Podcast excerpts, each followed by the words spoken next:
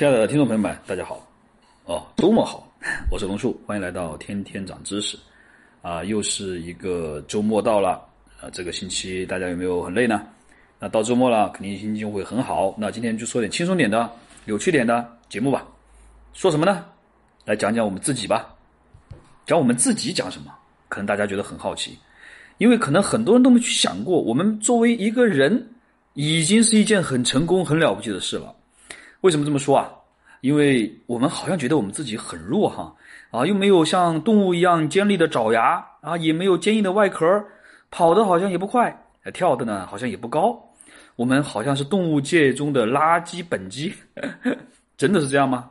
有的同学就说，对，我们人类绝对不是废物啊，我们是有这么聪明的脑袋瓜啊，我们大脑这么聪明啊，智商这么高啊，这个文明都是我们创造的，怎么会是弱鸡呢？开玩笑。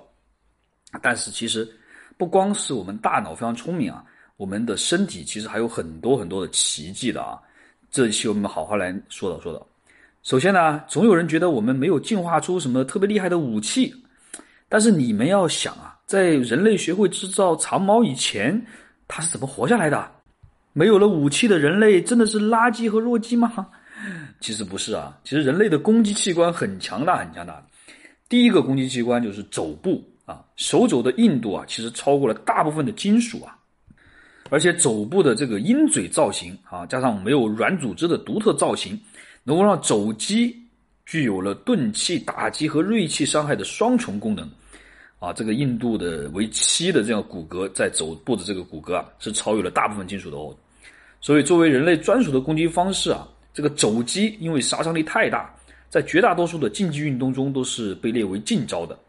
而对于那些身高不如人类的动物，如果我们把肘举起来向下全力一砸，基本上可以说可以对他们造成生命的威胁的。另外还有一个手臂啊，我们这个麒麟臂啊，如果我们用前臂去勒住对手，这也是人类非常独特的一个技能。我们在看摔跤或者巴西柔术的时候，会看到一个动作叫夺命十字固啊，就把这个人啊紧紧的这样锁住啊。在我们同体重的生物里面啊，人类的上肢力量是最恐怖的，这意味着地球上绝大部分生物一旦被我们锁住以后，便无法靠腰腹力量来挣脱的。还有一个部位啊，跟手肘一样啊，也是可以作为武器打击的，而且打击的时候自己没有痛觉，那就是我们的足跟啊。这个足跟啊是极为坚固的啊，配合大腿的抡击啊，就像一把挥舞起来的大锤一样，威力惊人。所以啊，人类进化出的攻击器官其实并不弱的，只是我们拥有了更强大的武器智慧，所以呢，我们觉得这些器官失去了意义。但实际上，如果真的把你逼到一定程度的时候啊，然后你又会利用这些武器的话，还是相当强大的。说完了这个进攻的这个神奇啊，这个武器的这个身体的结构神奇性啊，我们再来看一下内脏器官。其实比起攻击器官武器啊，我们更强大的是内部的配置啊。我们随便举个例子，比如说我们的胃。胃呢是我们汲取营养的主要器官，但是我们可能都不知道它究竟有多变态。植物自然进化出来的毒药成了我们离不开的美味。比如说啊，一杯黄嘌呤生物碱化合物的溶液足以杀死一条狗，但是呢却是我们提升的饮料，它是什么？咖啡咯。我们胃部产生的强酸啊，甚至可以腐蚀刀片，只有食腐动物可以与我们相提并论的。说完胃啊，还有另外一个器官很神奇的，就是我们一个普通人的肺，伸展开来有93平方米，这2室一厅才装得下呀！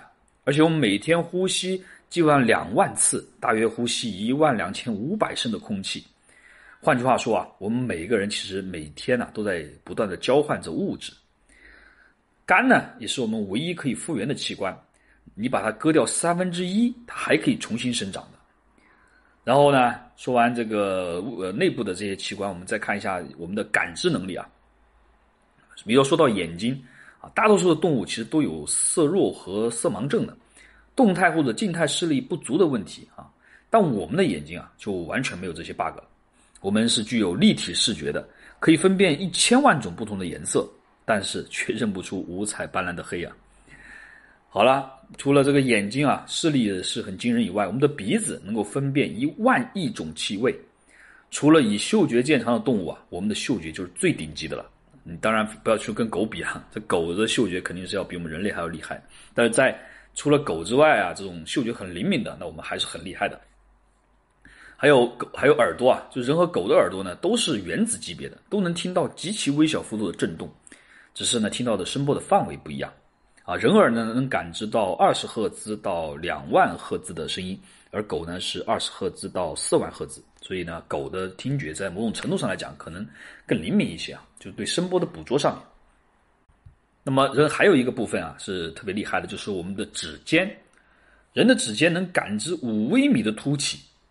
如果大家对5微米没有概念啊，可以跟你说一下，这个高度约为头发直径的1/15，就相当于人的手尖能够感受到1/15粗细的头发啊。然后这种超敏感的手啊，是很多人能够识别盲文的关键。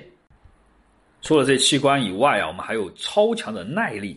在自然界，人类的耐力是几乎无敌的，因为我们具有发达的散热系统，还有减震系统，这样我们可以几千几夜的追逐猎物。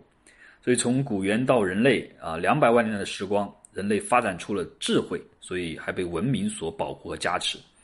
而如今呢，我们身上的某些器官呢，早已不需要以捕猎为宗旨了。但正是这些进化的痕迹会告诉我们，那段消逝的时光，那是人类文明最初的史诗。可以想象一下啊，在荒野百兽环绕，危机四伏，祖先茹毛饮血，绝境求生，等待落日重新笼罩大地。进化的光荣之路是人类穿越蒙昧走向文明的见证。所以千万不要再埋怨自己啦，啊，也千万不要说自己不行啦。就是我们哪怕什么都不做，天天躺平在家里，那我们也会觉得自己是一个奇迹，生物的奇迹，自然的奇迹啦。人类很伟大的，你也是很伟大的哦。好吧，带着这种伟大的自豪感，我们去躺平吧。本期节目先到这里，下期节目再见吧。